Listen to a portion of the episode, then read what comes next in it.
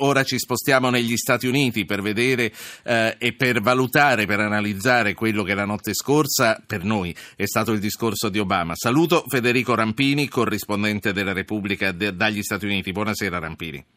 Buonasera a voi. Federico Rampini, ce l'hai il biglietto del Powerball tu?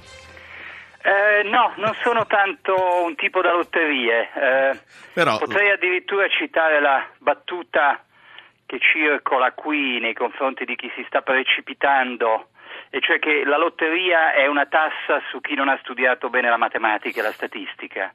Che bello, eh, è vero, è vero. Eh, Federico Rampini, volevo venire a Obama che abbiamo sentito ha occupato praticamente eh, tutti i titoli della NBC. Qui in Italia è stato coperto molto poco oggi e ti volevo chiedere una valutazione anche per quello. Ma io ho letto eh, la, la, la, tua corrispondenza oggi e mi è piaciuta la citazione che tu fai dell'ultima frase con la quale ha concluso. Vincerà l'amore incondizionato, forza della verità. Insomma, è un Obama alla Luther King, come hai scritto tu stesso, quello che ha finito eh, l'ultimo discorso del suo doppio mandato. Quale America lascia Barack Obama al prossimo presidente? Beh, è proprio uno dei temi centrali del suo discorso, quale America lascia, nel senso che questo è un discorso che è anche un bilancio. È l'ultima volta che lui pronuncia il discorso sullo Stato dell'Unione, tra un anno a quest'epoca ci sarà qualcun altro al posto suo e quindi è il momento in cui un presidente cerca anche di fare i conti con la storia. Eh, come i posteri lo giudicheranno. E Obama, che ha studiato anche da avvocato, non bisogna dimenticarlo, è un buon difensore di se stesso. Ha fatto un discorso convincente, ha ricordato ad esempio che sotto la sua amministrazione, non necessariamente per merito suo, ma comunque durante la sua amministrazione, questo paese si è risollevato dalla crisi economica più grave dopo la grande depressione degli anni 30. Non è un bilancio da poco, eh, tanto più che invece il suo predecessore gli aveva lasciato in eredità un disastro economico-finanziario davvero drammatico.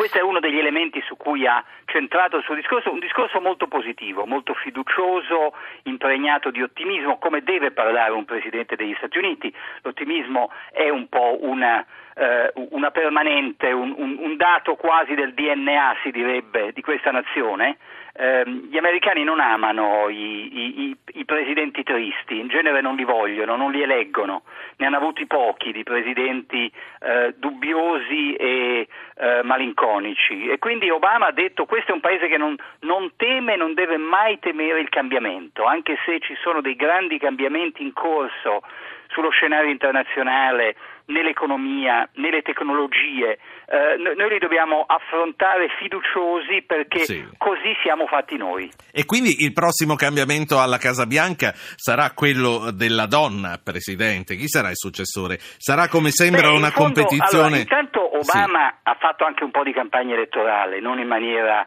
esplicita e smaccata, però nel discorso di ieri c'erano degli attacchi ben precisi contro quei repubblicani che predicano l'odio verso gli immigrati, la chiusura verso l'intera comunità islamica, è stato molto duro.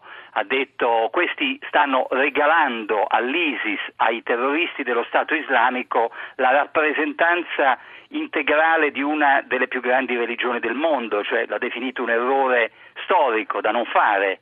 Eh, insomma, ah, ci sono delle stoccate che andavano nella direzione degli avversari politici e mh, ha, ha, disegnato anche un'agenda di eh, riforme economiche per ridurre le diseguaglianze sociali, per esempio l'aumento del salario minimo, eh, due anni di università gratuita per tutti e questi sono proprio i temi su cui fanno campagna i candidati democratici, non solo Hillary Clinton, c'è anche Bernie Sanders, il candidato della sinistra, è più probabile comunque che sia Hillary sì. a, Senti, a, a, proposito, a, proposito, di donne, che cosa mi dici di questa esponente repubblicana del South Carolina che è stata citata nei titoli della NBC? Uh, ehm, modesta. Quella, quella che non, dice non dobbiamo seguire sono... la pancia. Mm. Sì? Quella che dice non dobbiamo seguire la pancia del paese sarebbe pericoloso. Io credevo che, no, no, avevo capito male, il riferimento credevo fosse a Nikki Haley, la governatrice che ieri ha fatto la, diciamo, l'intervento di risposta repubblicana. No, no, beh, giusto, ma c'è nel, nel, anche all'interno del Partito Repubblicano si levano vo- alcune voci della ragione, non è detto che prevalgano, ma alcuni capiscono che Donald Trump e anche Ted Cruz portano quel partito eh, su una via molto pericolosa. Sì, ehm, allora abbiamo Davide, Davide da Milano che vuole intervenire. Buonasera Davide. Eh, buonasera, mm, stavamo parlando di eh, bilancio di ciò che ha fatto Obama durante il suo settennato.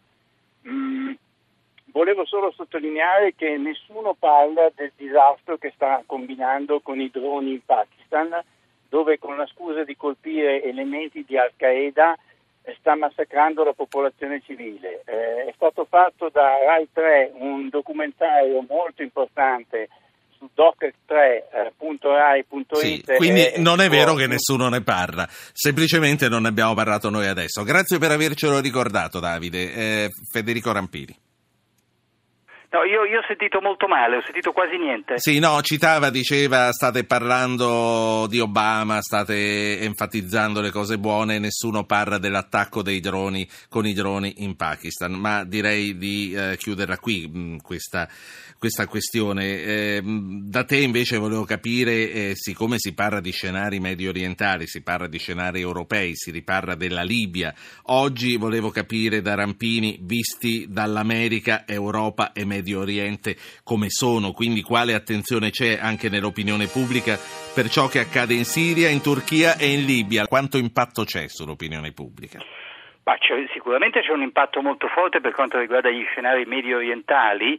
Eh, se in questo momento Barack Obama nei sondaggi è un presidente non particolarmente popolare, una maggioranza degli americani ritiene che l'America sia eh, su una strada sbagliata, ritiene che l'America sia più insicura oggi e una delle ragioni è la politica estera, è uno scenario internazionale, quello che io ho descritto nel mio libro L'età del caos.